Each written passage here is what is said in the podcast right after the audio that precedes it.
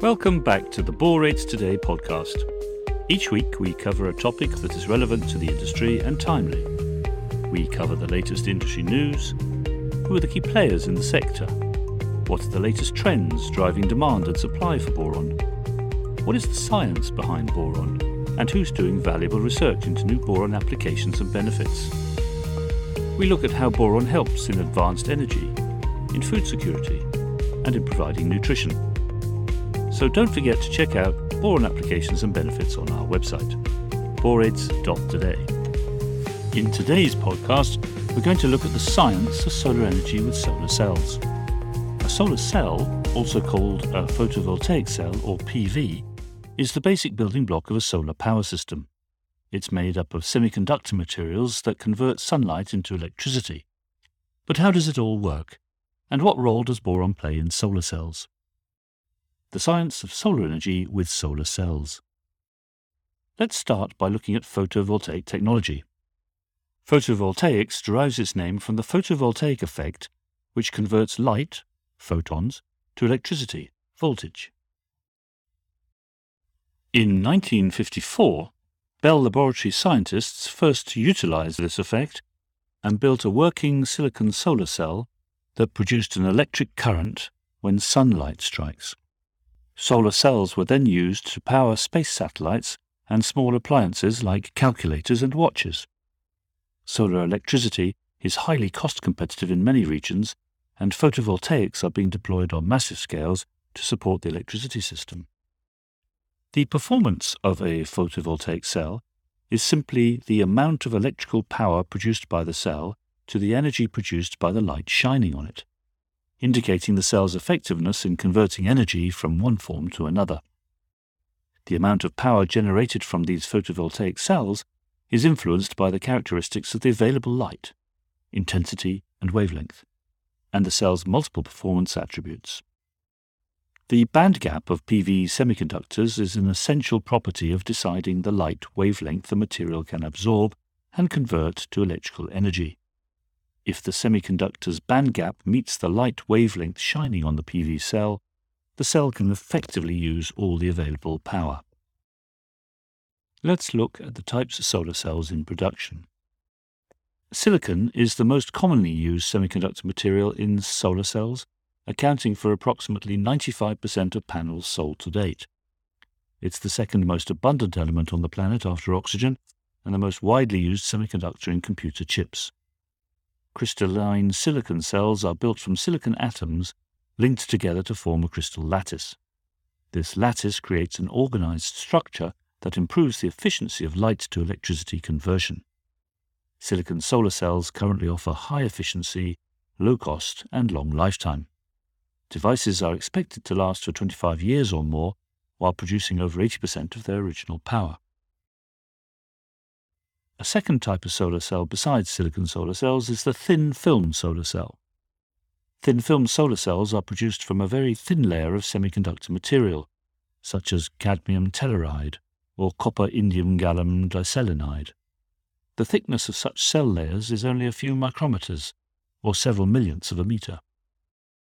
These cells are flexible and lightweight, hence ideal for portable applications, as issued in a soldier's backpack or in other products that generate electricity from the sun, such as windows. Additionally, some types of thin film solar cells benefit from advanced manufacturing activities that require low energy and are easy to expand. A third type of solar cell is the organic solar cell. Organic solar cells are made of carbon rich, organic compounds to improve a specific PV cell function, such as band gap, transparency, or color. OPV cells, as they are known, are only about half as proficient as silicon solar cells and have shorter processing lifetimes. But they are cheaper to produce in large quantities. They can also be applied to flexible plastics or other supporting materials, allowing OPV to be used for many applications. The last type of solar cell in this discussion is the concentrated solar cell. Concentrated photovoltaics, CPV, is a solar technology that uses lenses or mirrors to direct large amounts of sunlight onto small, highly efficient solar cells. Hence, they require less PV material to capture the same amount of sunlight. However, CPV systems are more expensive to produce and install, and they require special tracking devices to track the sun's movement during the day. As a result, the CPV industry has found it difficult to demonstrate a cost advantage over conventional solar panels. Let's turn to looking at how solar cells work. A solar cell typically consists of two layers of silicon, one p-type and one n-type. In the n-type layer, there's an excess of electrons, while in the p-type layer, there's an excess of positively charged holes. At the junction between the two layers, electrons from the n-type side flow into the holes on the p-type side.